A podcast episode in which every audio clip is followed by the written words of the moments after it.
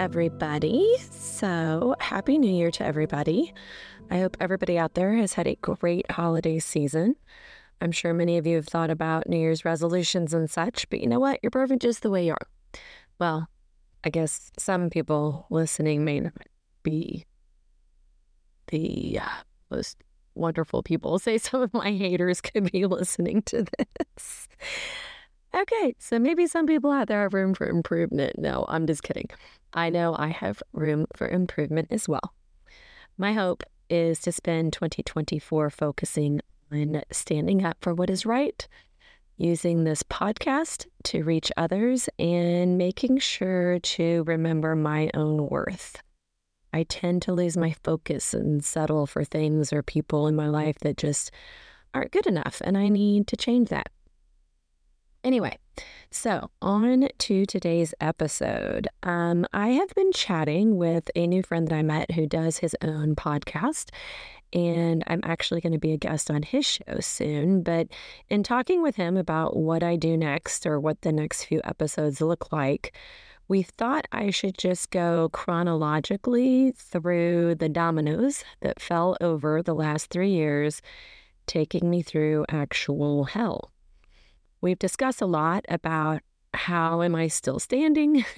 how am I still overall? I try to be positive about being alive, about being a teacher or still being in the education field, about finding love even after losing love. All the things that have destroyed me. Like, how am I not just in bed having a pity party? Trust me, some days I am. Some days I stay in bed, but the majority of time, I'm up and at it. And that's the thing I want people to come away with. You can get knocked down, not once, but over and over. And it's up to you if you get back up and how it makes you handle the rest of your life. So, the next few or maybe many episodes will be about me getting knocked down, but I got back up again. So, my dominoes began three years ago with the school that I worked at. And I know you can just Google and see what school it is. But anyway, um, then cancer's attack on my family. Then round two with my school. Then the traumatic death of my husband. And with widowhood came bereavement. Then the death of my brother. So more grief. And then grief recovery. Within all of this trauma, I still had stuff from my stepkids and years later, now, even like being a 50 year old widow trying to date, good golly, that has dominoes of its own. So, so many things to talk about. So many reasons to hate life and be angry, yet I really truly do still feel blessed to be alive and healthy. And I truly believe that this podcast will reach someone who needs to hear that they too can still be standing after all the dominoes fall. So, today let's get into the first of at least a two part series about my career situation, about me feeling under attack with false allegations, political discrimination, gender discrimination. The list goes on and on. I am going to be retelling what happened to me, things that were said to me directly in meetings, meetings that I have recorded. Well, most of them recorded because that's a whole nother story in itself. Um, I've gone through some of the meetings that I've transcribed. I'm trying to get everything as factually correct as I can. I'm going to mention some stories that students have told me directly without mentioning any names. Um, I'm telling my story for the sake of my healing, for the sake of giving others hope that the worst is never the last. I'm in no way trying to get anyone in trouble or adversely affect anyone. I'm just being real about literally what destroyed me. I mean, well, it's all perspective, right? But at the time, I thought I thought what was happening to me at this school was going to be the demise of me. So, a little bit of background. At the time, I was a full time high school math teacher at an affluent private school here in Kansas City. 25 years of service, 25 years of glowing evaluations from my superiors and my peers, which of course I still have copies of. I'm telling you, sometimes when I'm looking through all the bad stuff, I honestly, I kind of have to pull out some of those evaluations just to remind myself that the bad was not true, like that I did do good things. Um, anyway, 25 years of dedicating my life to making that school a place where my students not only learn math, but also experience the social side of high school, which I feel is so incredibly important. In my time at that school, I was in charge of many things outside of the classroom the pep club, so all the spirit stuff, the pep assemblies, homecoming events, all of that. Um, I coached cheerleading for years. I was in charge of the junior class for a bit. I was in charge of the senior class for a bit. I was the conservative club sponsor for over 20 years, which that's an important piece of the story that that was part of my job.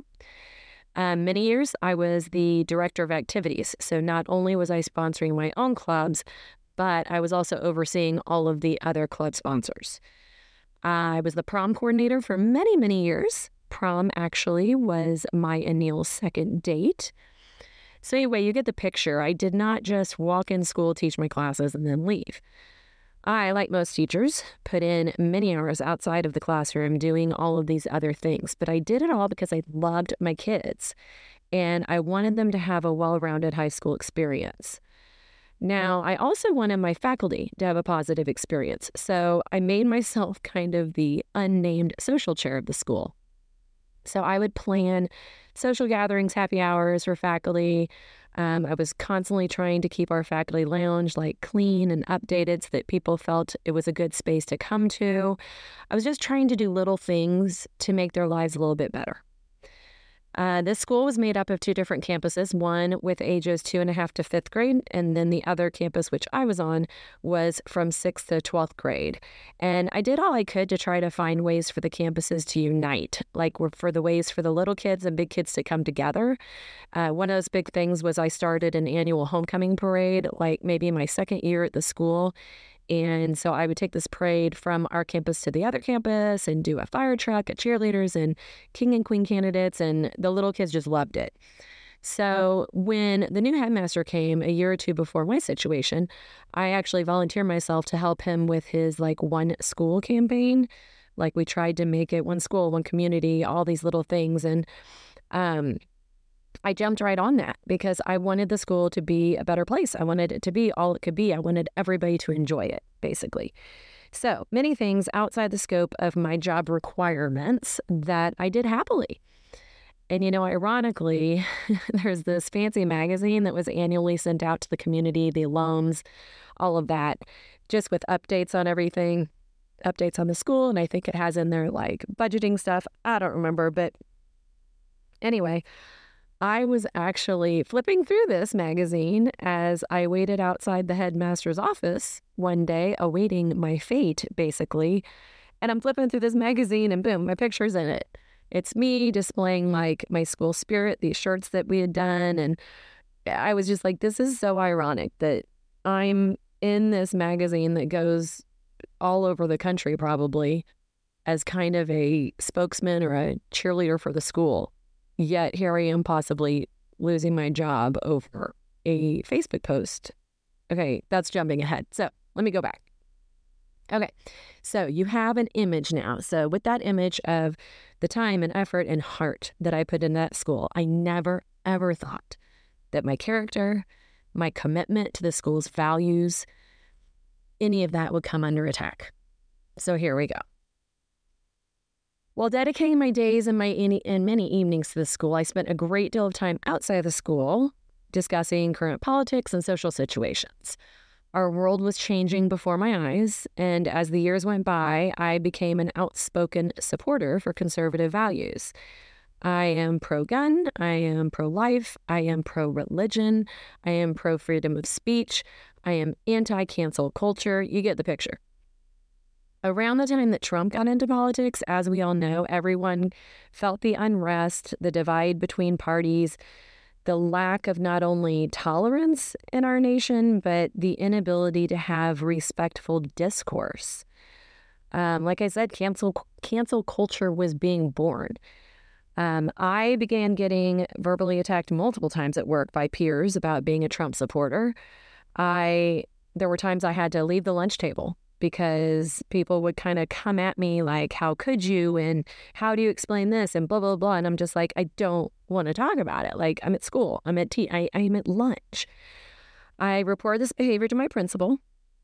At one point, I was even in tears trying to explain to him that myself and another coworker who was conservative, this other coworker would like text me and be like, meet me outside. I've got to talk because he just had to like get out of his department what was going on and just kind of just kind of let it go and talk. So I told my principal about all of this.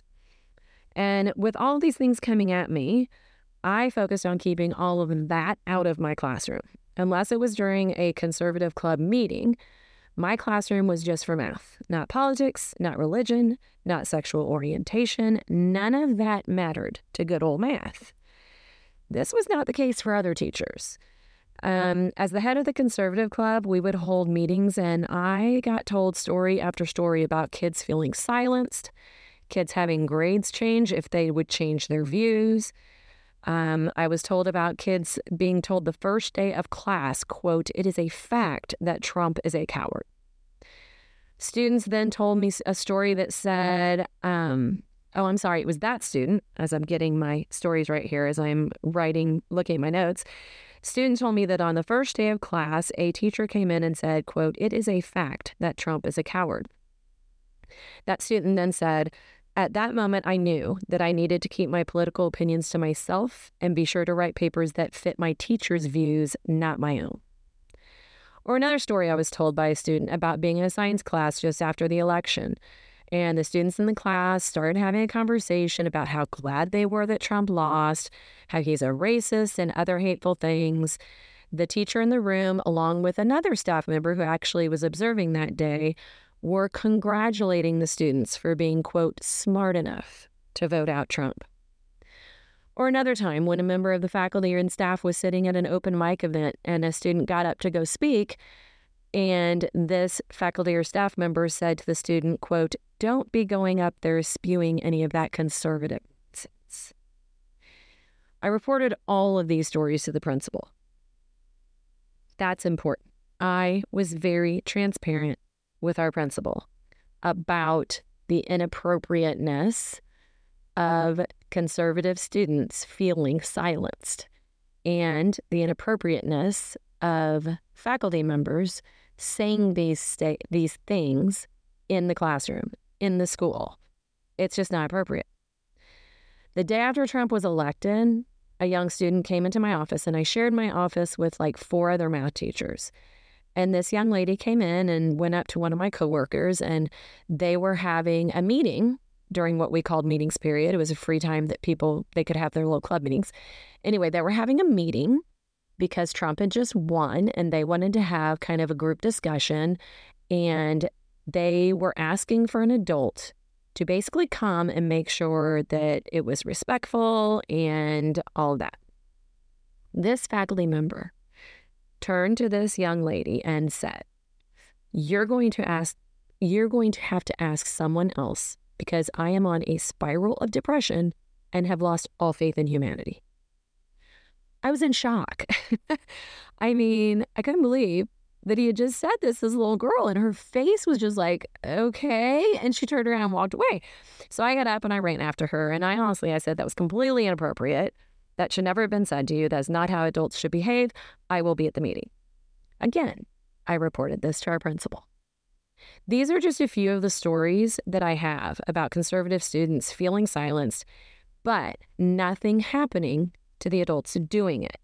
And again, I'm not doing this talk to get people in trouble.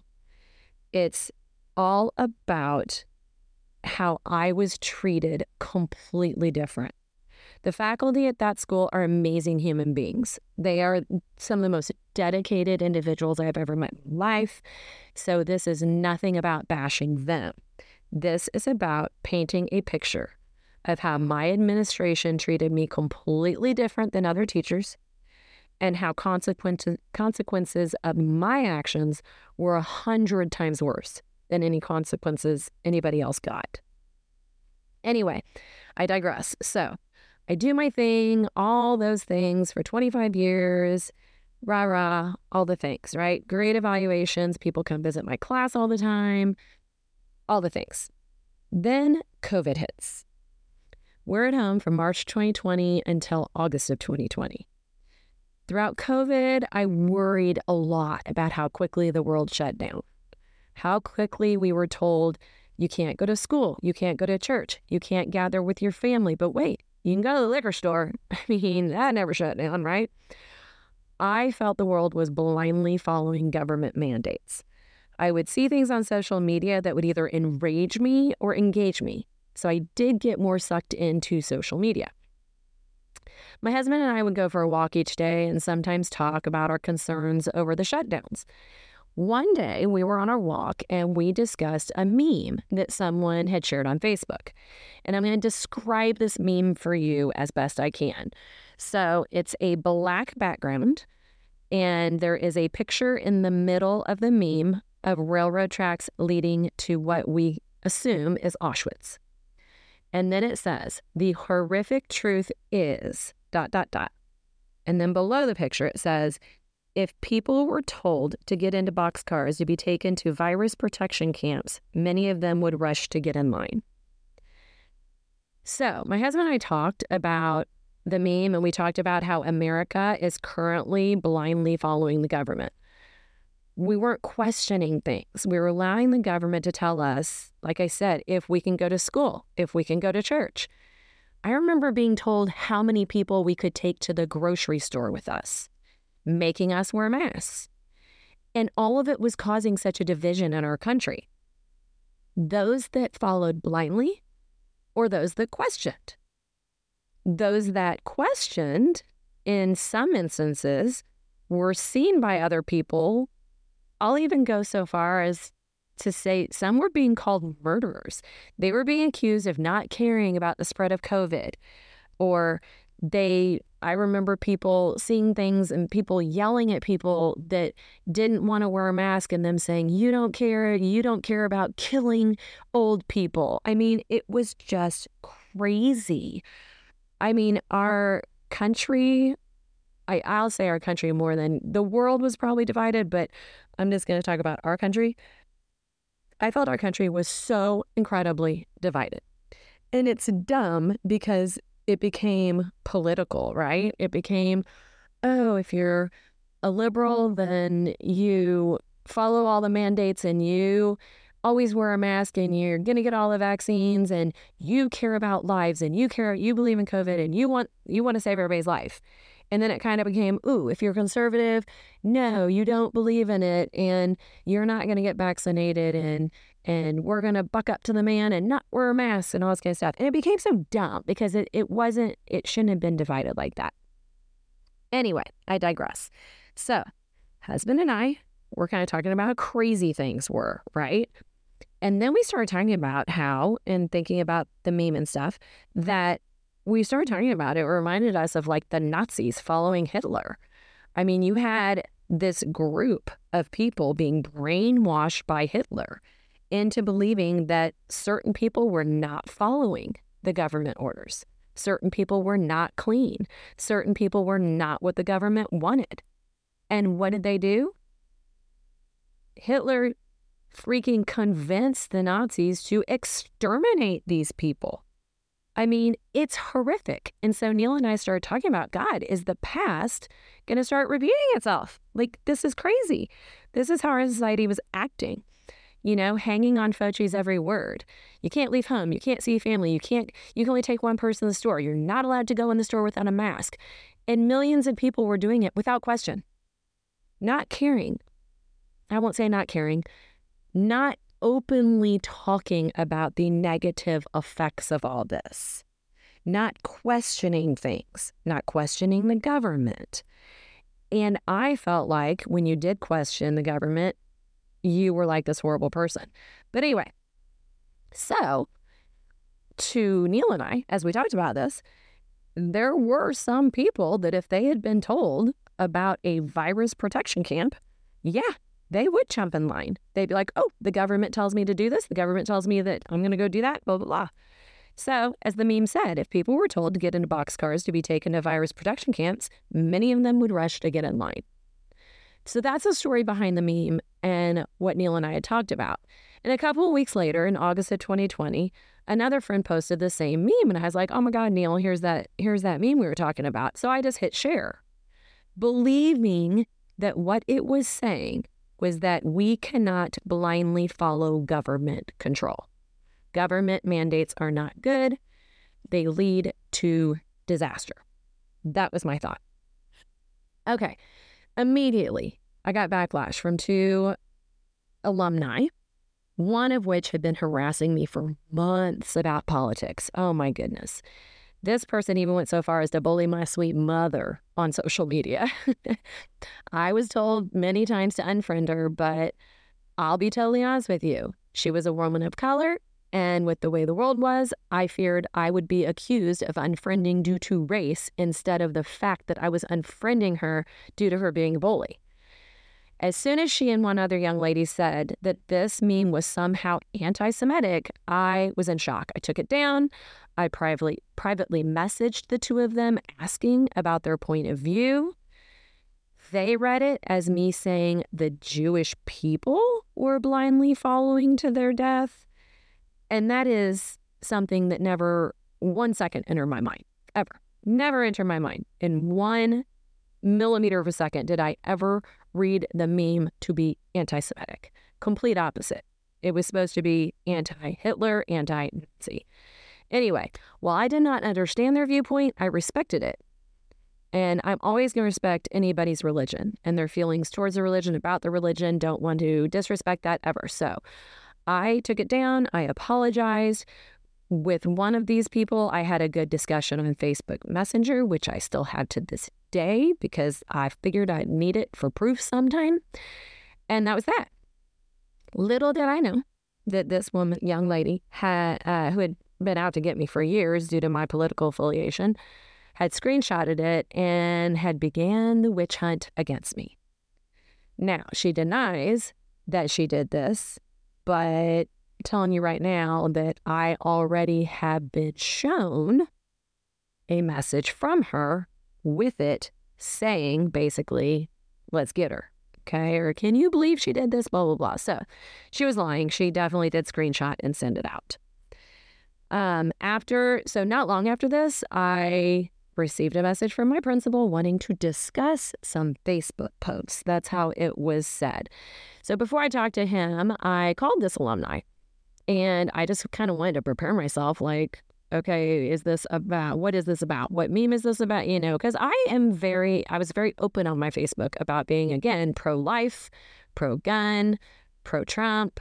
Um, pro my religious beliefs. So I was like, you know, what am I looking at? So I called this chick because I was like, did do I need to know something? Like, is there something out and about there that's causing a ruckus? And she's like, not that I did, not that I know of. Da da da. And I'm like, mm-hmm. So that's enough. Okay. So what was interesting about this first interaction with my principal and the head of HR, and this was on the phone because you know it was COVID, so we couldn't really meet. But first off, why was HR involved? I mean, with me knowing all the things that other teachers had said and done, and they had never been called in by HR that I'm aware of, but now some post on my personal Facebook, I'm having HR involved. Hmm. The other interesting thing is the principal mentioned that post. We talked about it for maybe five, maybe 10 minutes, and then he moved on to a different post. Like we talked about that post and I explained what I meant by it and this, that. And he's like, oh, I can kind of see that. And he's like, well, can you see how it could be read this way? Was like, well, I've actually talked to those alumni and that was it. He moved on to this other post that was about AOC. And it was about, I don't know, she was outside the Capitol and, and somebody called her a bitch. That's what it was. And everybody was like, they're only calling her a bitch because she's a woman and da da da da da. And I commented about it and I was like, well, maybe she got called a bitch because she was being a bitch. I was like, we don't have to always say, this is because you're a woman or this is because you are whatever. How about sometimes we just call a spade a spade and maybe she was being a bitch? Anyway, he got on me about being, I mean, he was all up in arms about how can I possibly stand for some a woman being called out of her name and all of this stuff. And I'm like, well, hold on. I think first off, I was like, I know I can't sit here and say that I've never called somebody that name, and I'm pretty sure everybody on this phone call has called somebody else out of their name. So I'm not going to be the one to be a hypocrite here. And I was like, second, I am always going to say that we should not be judged or defined by our gender, but instead by our behavior. I mean, like Martin Luther King Jr. said, we need to be judged by the content of our character. That's what matters. Sadly, in today's society, it's the opposite. Character isn't the judging factor. Now we are looked at and everything is determined by our gender, our race, our religion, our sexual orientation. It goes on and on and on. And I really feel like Martin Luther King Jr. would be so disappointed in everybody. Anyway, so that was the main focus, not the meme that the two alums had told me they saw as anti Semitic. Yet I intended to be that not to be anti Semitic. I obviously said it was supposed to be about blindly following government control. No, it wasn't about that. Supposedly, the whole issue was about me not standing against AOC being called a bitch. Okay. So I got off the phone with him and I discussed with my husband.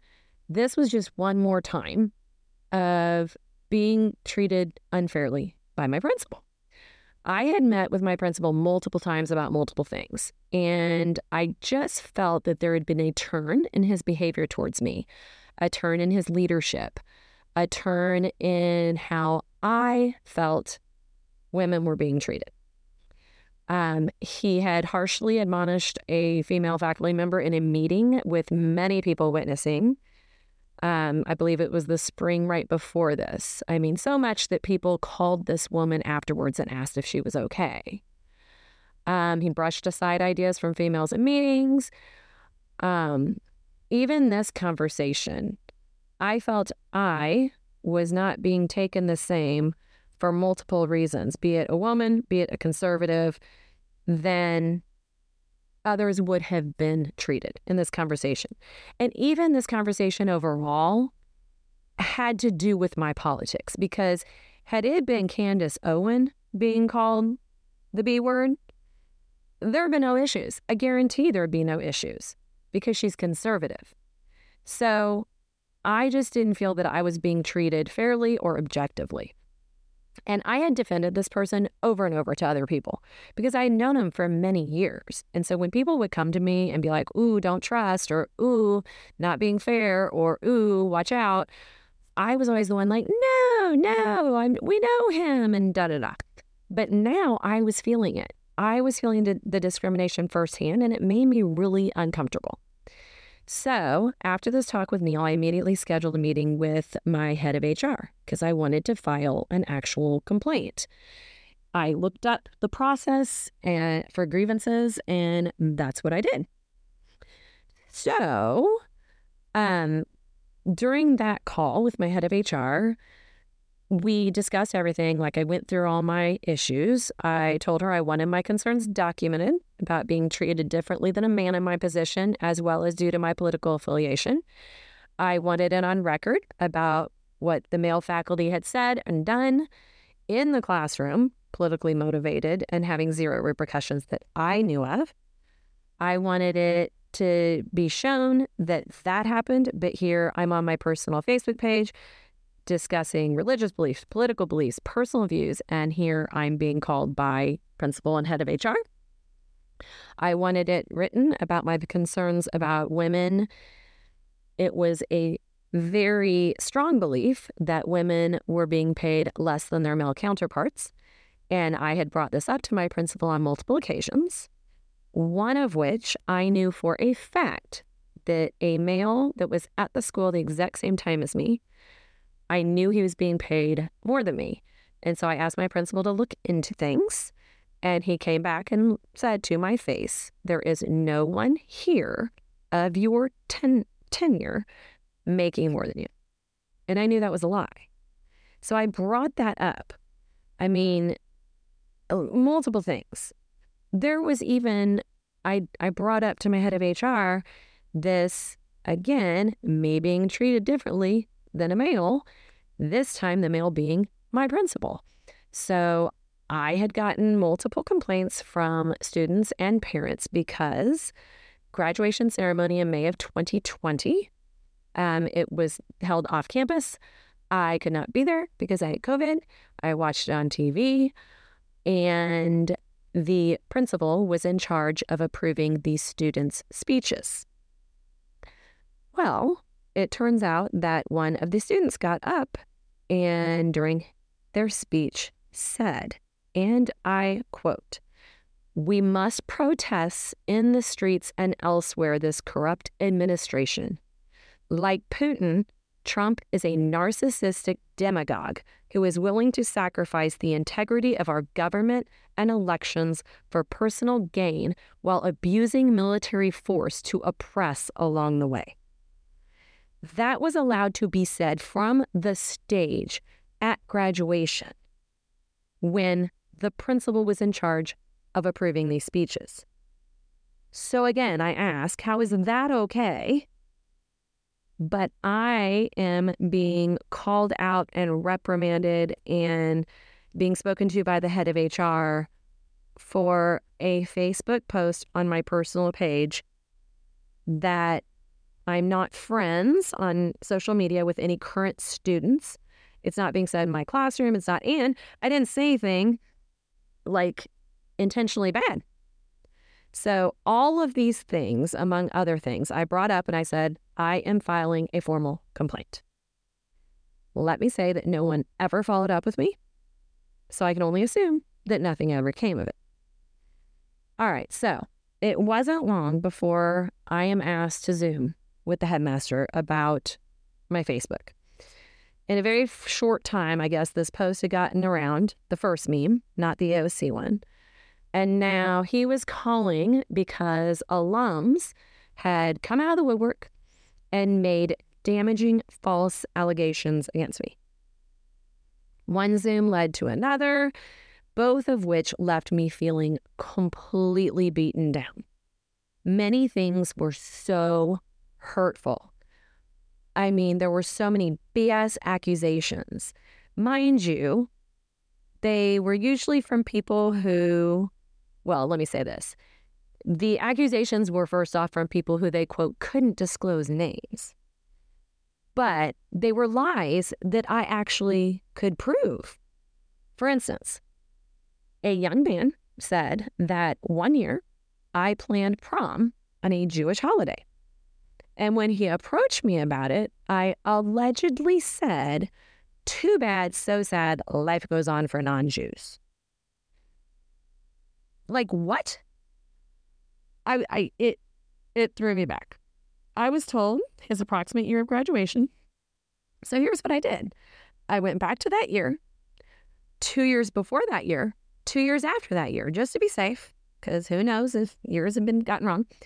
And there were zero Jewish holidays anywhere near those prom dates.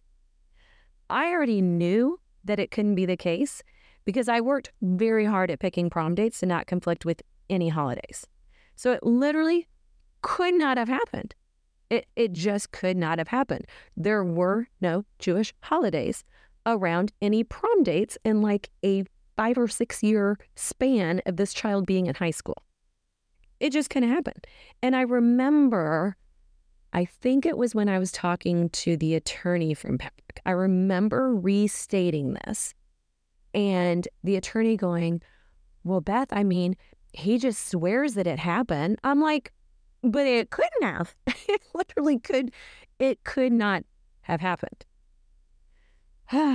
so, anyway, that alum obviously was lying on me. Another bold faced lie that was thrown at me was that some alum supposedly said that I had been known for drinking alcohol with the high schoolers, specifically with certain basketball players back in the days when we won state and I was the cheer coach. This is so, so ridiculous for so many reasons. First off, all of my students were well aware of my stance on no drinking in high school. I didn't do it. I didn't believe in it.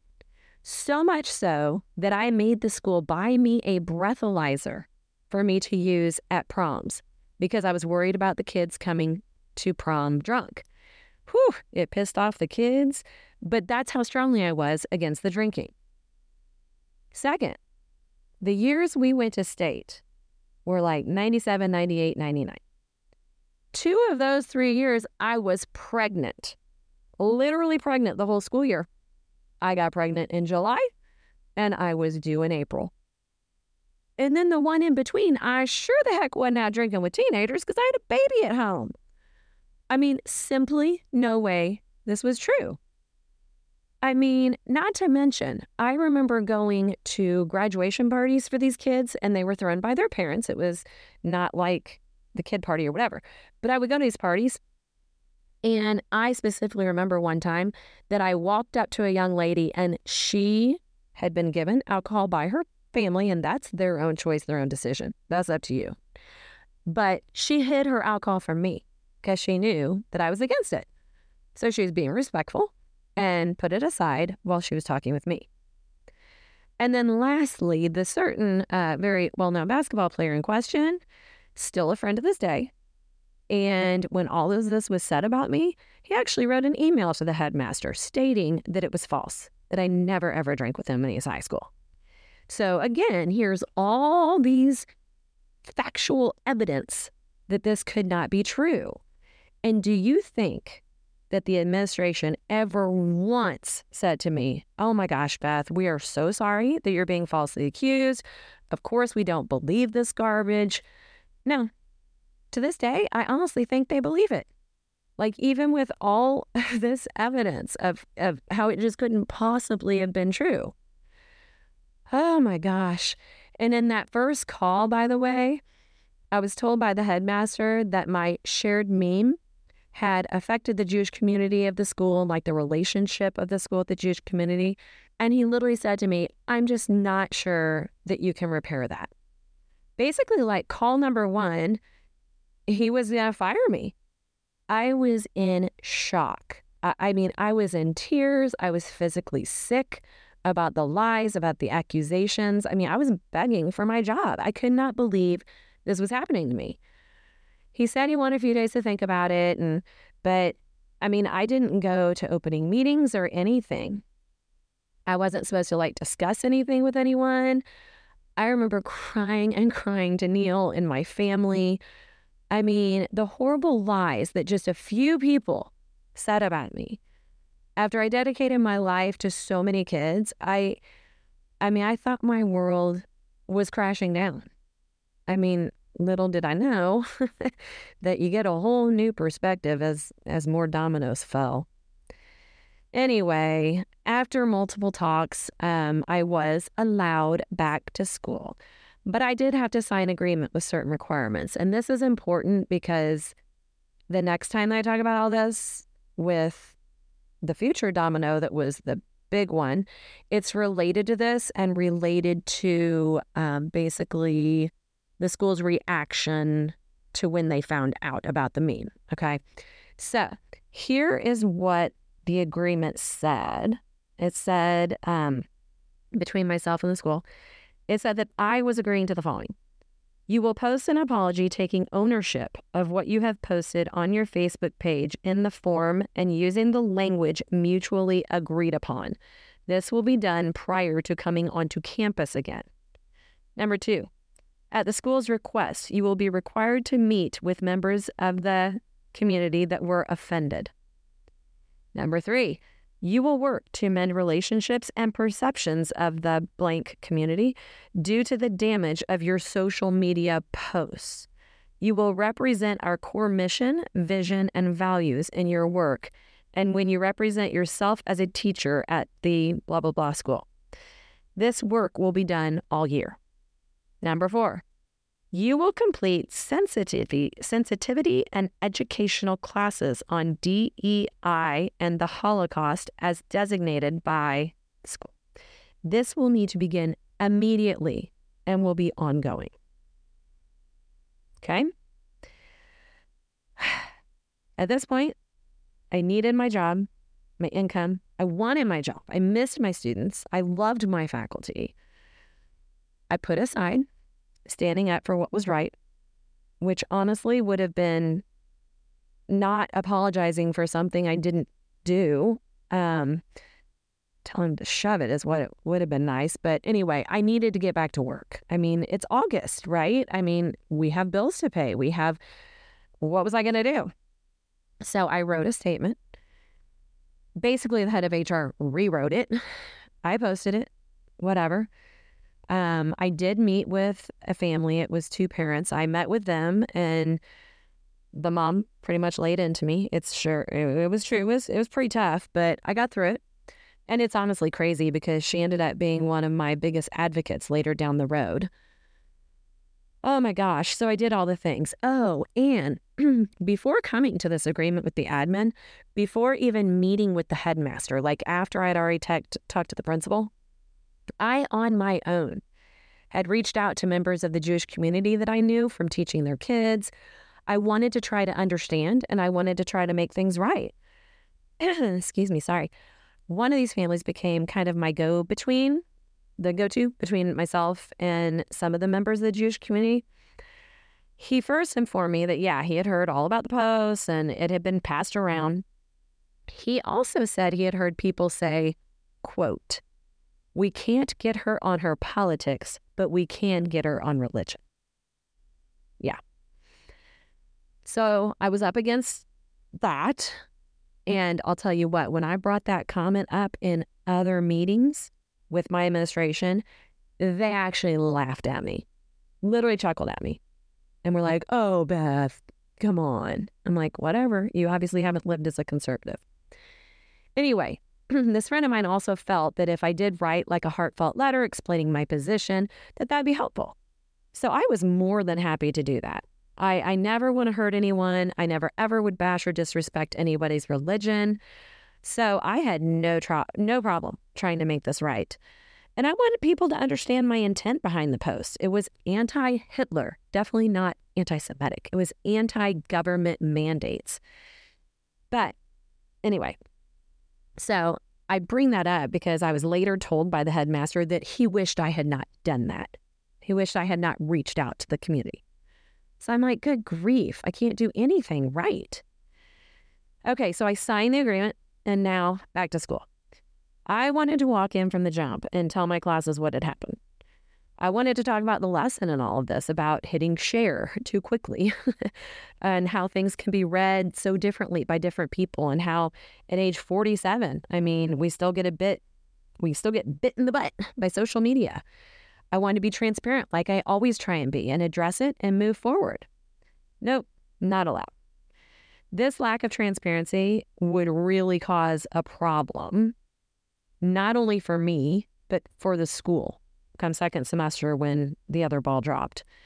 But nope, it was like some big secret. Yet, I mean, I knew it. I, I mean, I felt that many people were talking about it. You know how people pass things around. I had been told by that friend of mine that it had been passed around the Jewish community.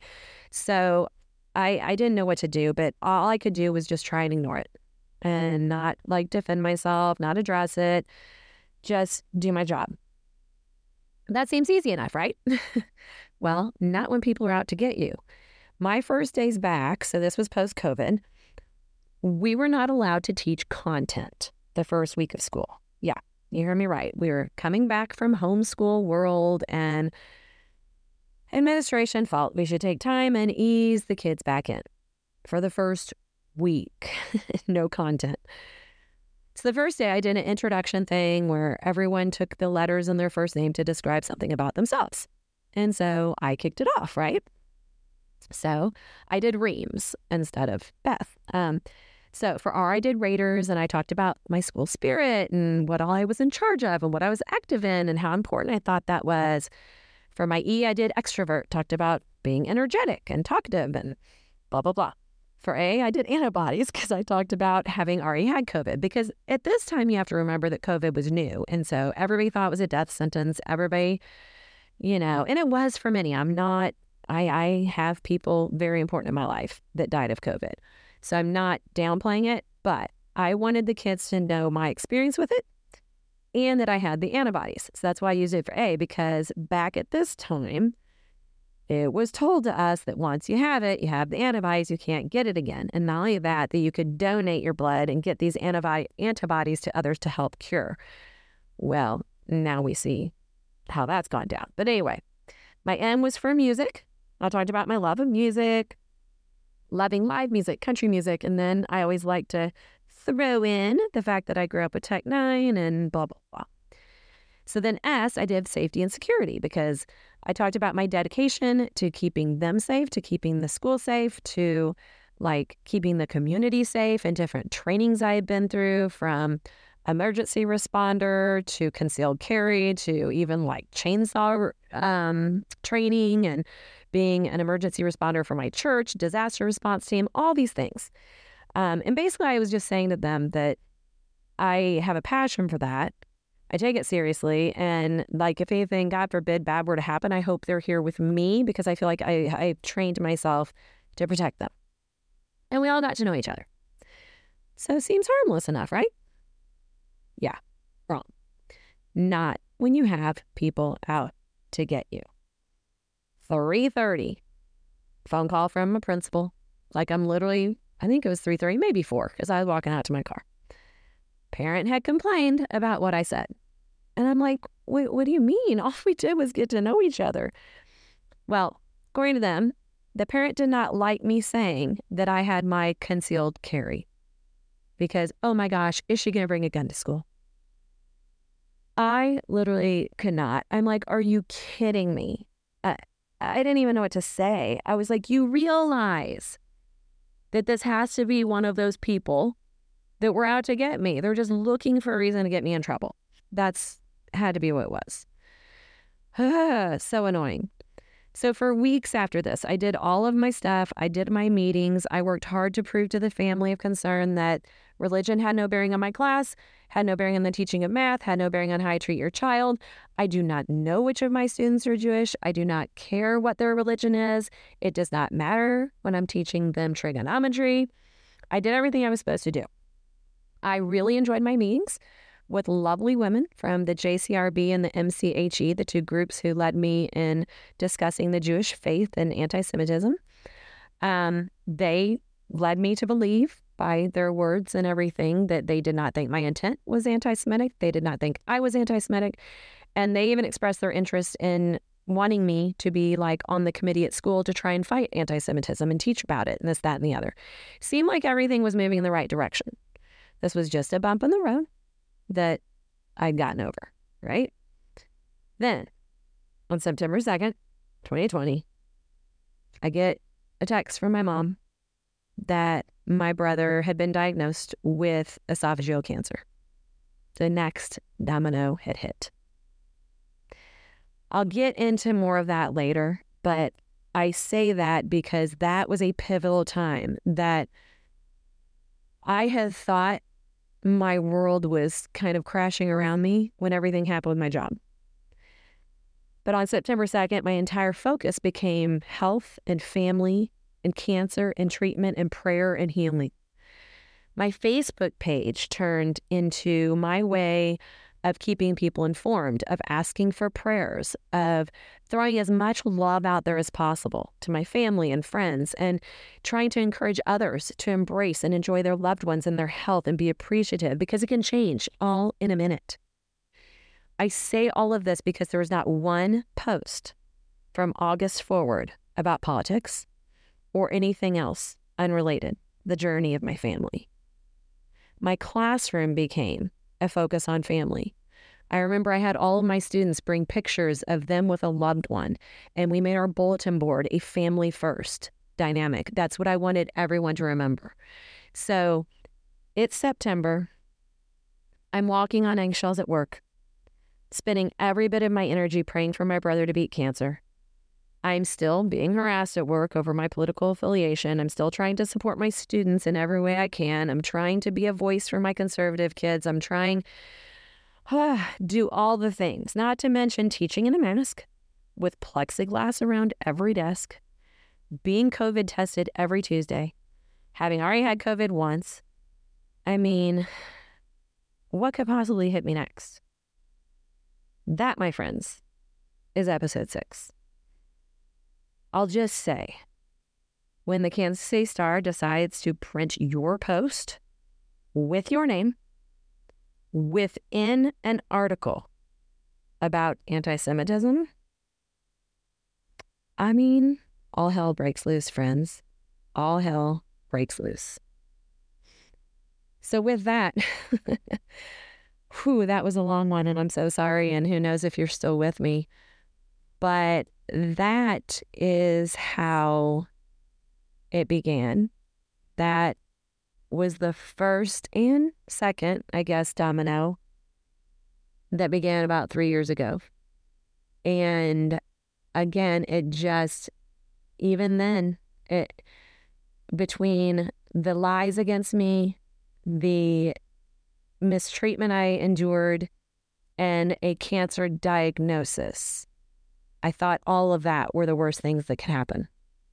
And turns out they weren't. So thank you for listening. I'm sorry it was long, but um, yeah, that's how it all began. So much love to all of you. And the next one will be a doozy as well. Have a wonderful day, y'all.